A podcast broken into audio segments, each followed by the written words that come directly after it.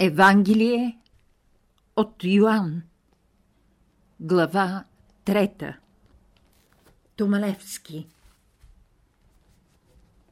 Едно от доказателствата за различното ниво на развитие у човеците са думите в началото на тази глава, които изрече един от началниците юдейски на име Никодим – това изказване ни подсеща да се размислим и да се запитаме, кои са тези, които разбраха и приеха Христовото Слово. Нали се казва, че ще бъдем спасени по благодат? Вярно е, че има благодат, но нали благодатта върви заедно с истината? Който е проумял Словото – и е повярвал, че дошлият вече е оня, който трябва да дойде, ще го познае, когато го види. Така, един от обществото на фарисеите в тогавашна Юдея и при това началник юдейски на име Никодим, една нощ се реши да иде при Исус и му рече – Рави, знам, че от Бога си дошъл учител, защото никой не може да прави знаменията, които ти правиш, ако Бог не е с него. Йоанн, 3 глава, първи и втори стих. Ако вникнем в обращението на този юдейски първенец, ще разберем веднага, че той е вече с пробудена душа. Ако не беше така, той щеше да започне с характерното земно предисловие, в което дебне неверието и ще потърси доказателства, дали наистина този, роден в Витлеем, но дошъл от Назарет, млад човек Исус е Месията – за да разговаря с него. Това той не направи, а отведнъж му рече «Рави», което значи учителю, зная, че от Бога си дошъл. Исус, който видя човека, готов и напреднал повече от другите в своето проникновение, реши да му открие една истина – Обърна се към него и рече Истина, истина ти казвам, ако се не роди някой изново, не може да види Царството Божие. Исус, като видя и нивото, до което е стигнало неговото развитие, без друго реши да каже и това, което не му достига, за да разбере Царството Божие. Изненадан от тези думи, необикновени и странни за него, Никодим, който е живял с законите на земния живот, не можа да ги включи в земната логика и очуден запита. Как може стар човек да се роди отново? Може ли втори път да влезе в отробата на майка си и да се роди? Иоанн Трета глава, трети, четвърти стих. Исус продължи Словото си. Истина, истина ти казвам. Ако се не роди някой от вода и дух, не може да влезе в Царството Божие. Роденото от плътта е плът, а роденото от духа е дух. Не се чуди, че ти рекох, трябва да се родите отново. Йоанн, 3 глава, 5-7 стих Исус, който вече знаеше възможностите на душата и на ума на Никодим да разбира това, което ще му каже, реши да го въведе в дълбокия и скрит за обикновените люде смисъл на своето слово. Затова му каза Вятърът вее, дето ще, и гласа му чуваш, но не знаеш откъде иде и на къде отива. Така е с всеки, роден от духа. Той знае само за раждането от своята майка, но знае ли, че е дошъл от някъде по-далеко, от един възвишен свят и че е включен в един процес, който се нарича живот и че този процес ще продължи във вечността, за което време не знаем нищо конкретно. Как може да бъде така?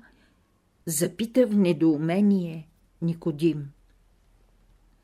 Истина, истина ти казвам, че това, което знаем, казваме и свидетелстваме за това, което сме видели. Ти си учител Израилев и не знаеш ли това? Ние свидетелстваме, но свидетелството ни не приемате.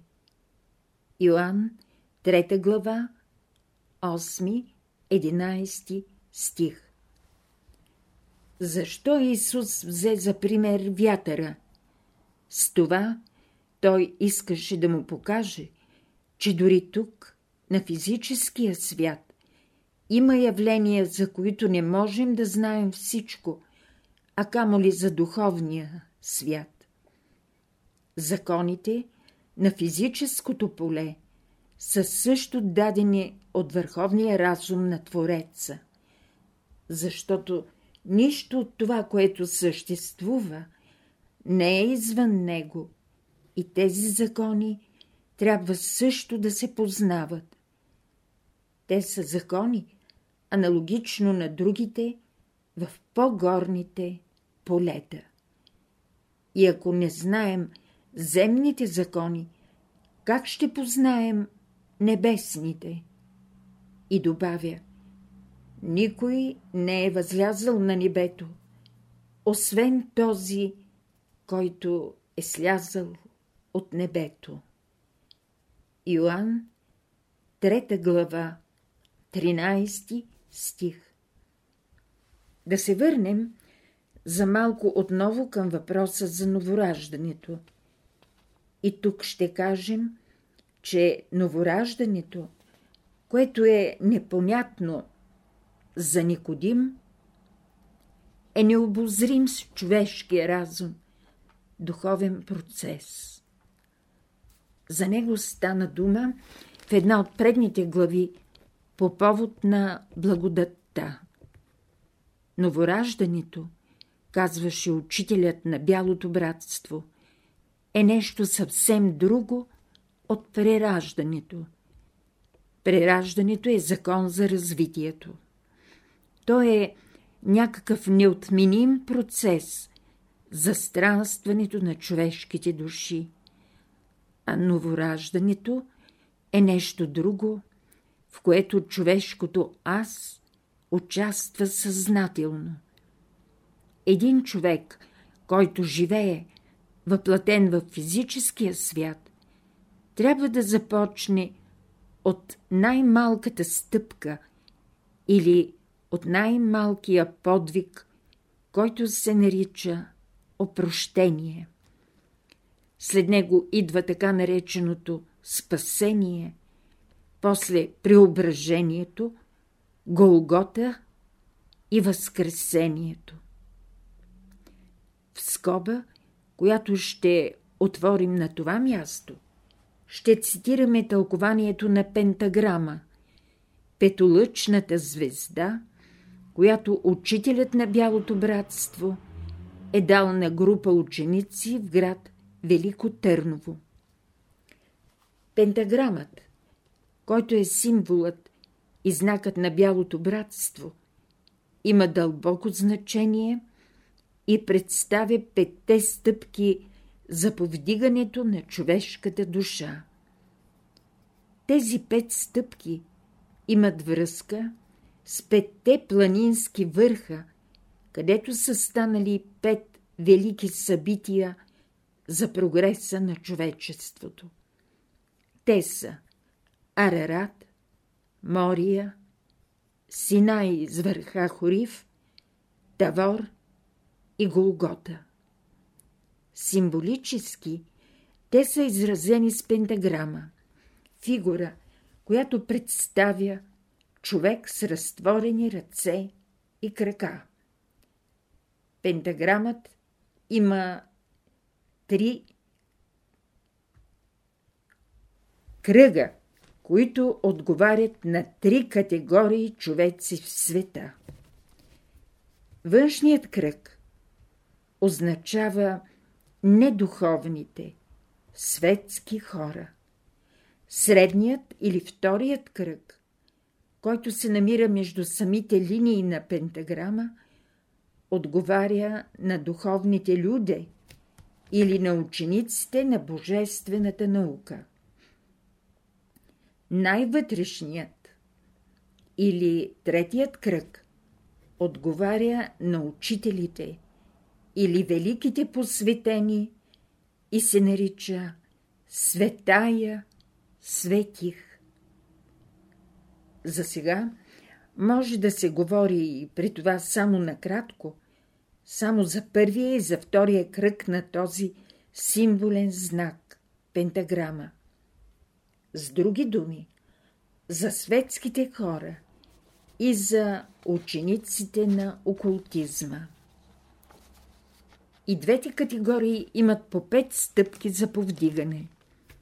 Това значи да преминат пред пет фази в развитието си. Тогава те извършват по един цикъл от развитието си. Кои от хората на човешкото общество духовните люди наричат светски? Това са тези, които макар, че живеят един редовен и нормален живот, изпълняват своите задължения, обслужват всички свои щения на биологическото си битие, но не се интересуват от това, което е духовно в тях. Нямат грижа за развитието си и не съобразяват своите дела с обстоятелството, че върху всеки живот, от тоя на мравките, та дори до тоя на ангелите, бди едно будно око и че всяко дело на нашия живот в плът се регистрира в великата и безкрайно справедлива архива на битието. Светски се наричат уния хора, били те много учени или дори неграмотни, които не вярват в три неща – че човешката душа е безсмъртна, че тя се приражда в вековете, за да продължи своето развитие, че съществува закон за причина и последствие, наречен закон за кармата. Разбира се, има духовни хора, които вярват в Бога, вярват и в Христа, или в другите според религията им пророци, но не вярват в прераждането и в кармата. Това е категорията, която учителят нарича праведни, без още да са ученици. Светските хора са от различни категории на обществото.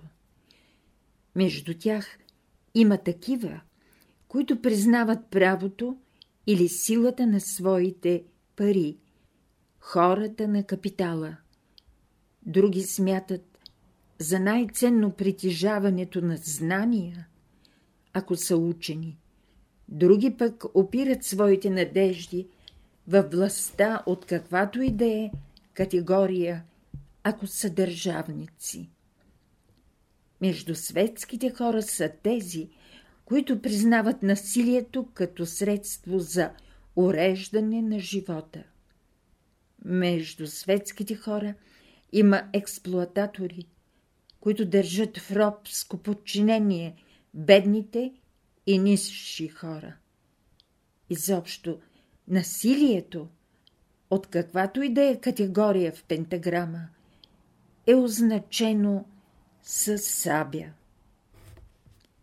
Всички тези изброени по-горе категории хора не знаят и не вярват в кърмичния закон, който връща всеки му онова, което е извършил на другите. То може да е добро, може и да е зло.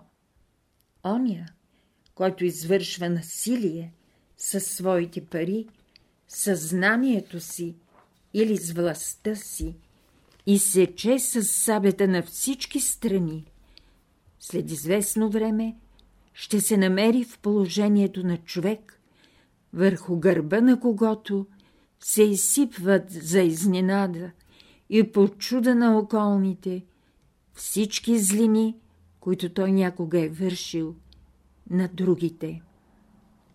Това второ състояние в пентаграма е означено с символа чаша. Според неотменимия закон на кармата, тогава човек изпива до дъно горчилката в тази чаша. И то в четворен размер. Казва се четворен размер, защото според окултната наука всяка карма се изживява най-много в четири поколения. След това, както у болния, който е спил благотворно лекарство, настъпва приятно подобрение. Човекът е излекуван от една болест. Научил е урока да живее, без да огнетява хората. Това състояние в пентаграма е означено с разтворена книга. Това значи, че човекът е прочел един урок от великата книга на живота, който той никога не ще забрави. Неговата мисъл чертае пътища за друг, по-добър живот, в който той ще захвърли сабята на всяко насилие. Когато се събуди тази мисъл у някой човек, това показва, че в съзнанието му е проникнала светлина, тъй като правата мисъл е светла мисъл. Светлината му показва пътя, по който той трябва да върви. Тази фаза от развитието на човека е означена в пентаграма с една запалена свещ. Той върви с запалената свещ, светлината на която непрестанно се увеличава. С тази светлина той добива вече власт над другите, но не властта на сабята. Някога е живял, за да взема, а сега живее, за да дава а само оня, който дава, има право да владее. Това състояние на напредналия вече човек е означено в пентаграма с символа скиптър. Сабета и скиптерът са противоположни сили. Сабета е светската власт, която убива и взема – а духовната власт е тази, която дава и възкресява. Това са две власти, които взаимно се изключват. Там, където е едната, не може да бъде другата. Насилникът, бил той капиталист или учен, или властник, ще научи своя урок и ще го научи добре. Захвърлил сабета на насилието, изпил чашата на страданието, научил урока от книгата на живота, запалил светилника на своята мисъл, с киптера на нова духовна власт, той влиза във втория, вече духовен кръг. за да стъпи в духовния път на ученичеството или на стръмната пътека, той трябва да мине през тясната врата, за която говори свещеното писание.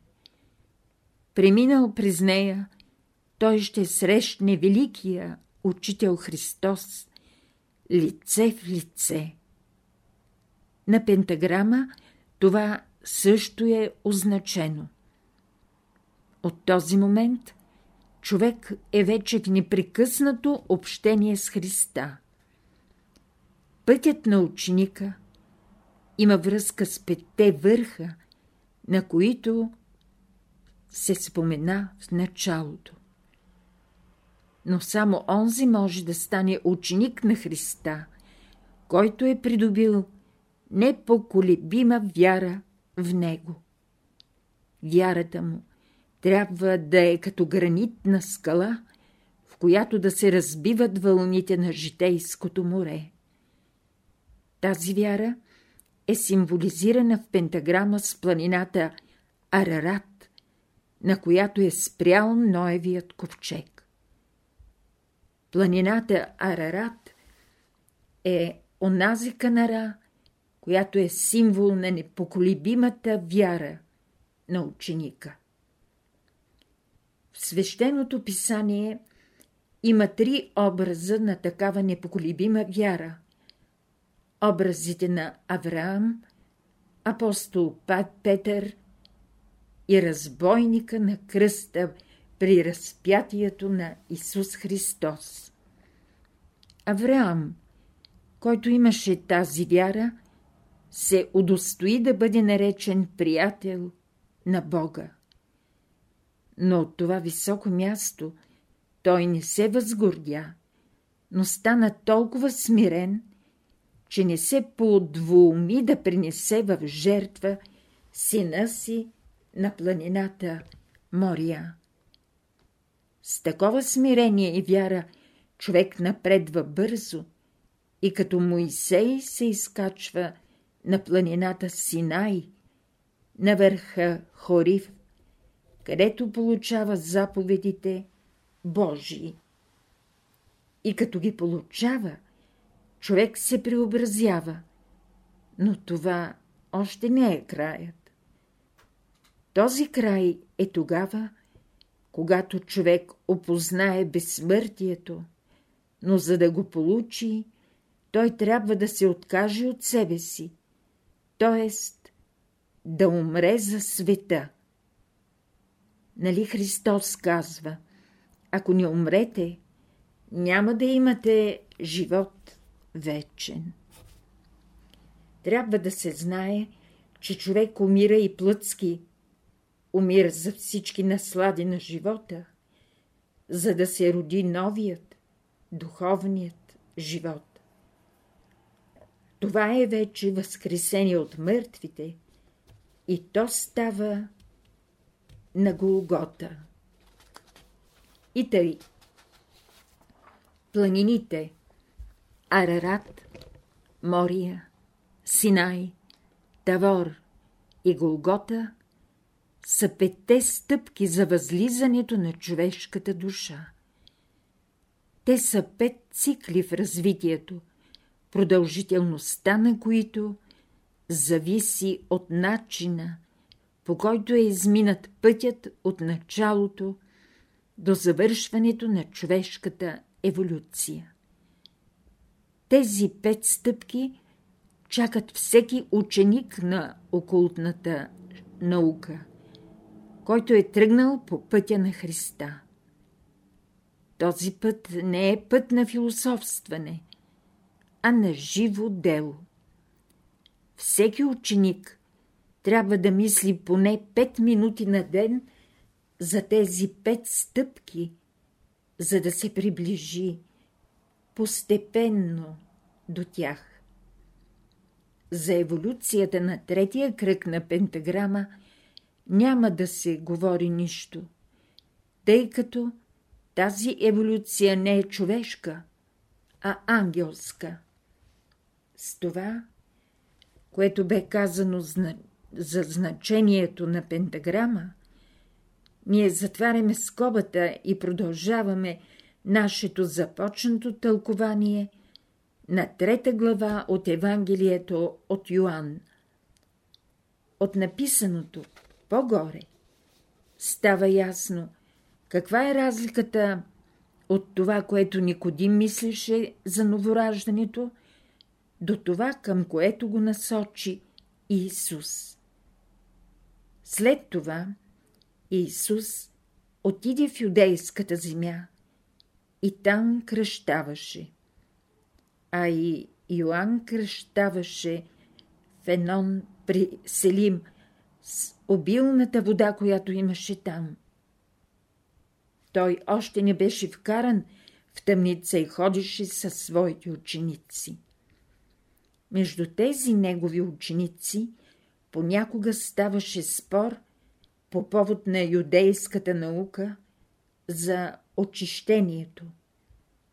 Тогава някои ученици запитаха Йоанна. Рави, онзи, който беше с теб отвъд Йордан, за когото ти свидетелствува. Ето и той кръщава. Много хора отиват при него. Йоановите ученици искаха да знаят, право ли е това. Йоанн им отговори. Не може човек да вземе нещо, ако то не му е дадено от небето. Вие сте свидетели, когато рекох. Не съм аз Христос, но съм проводен пред Него. Той трябва да расте, а аз да се смалявам. Който идва отгоре, той е над всички, а който е от земята, той е земен и земно говори. Йоанн, 3 глава, 22-31 стих С тези свои думи Йоанн Кръстител показа смирението си пред Исус Христос.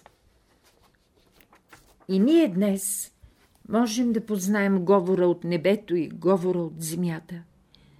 Дори и когато тълкуват природните закони, които са от небето, хората от нашето време ги тълкуват поземно му, тъй като в съзнанието им няма приемници, които могат да долавят сигналите на небесното. Такава е човешката съдба. Тези, които мислят по-иначе, не трябва да се гневят. Злото в света е на друго място. То е от тези, които са зърнали виделината и воюват срещу нея.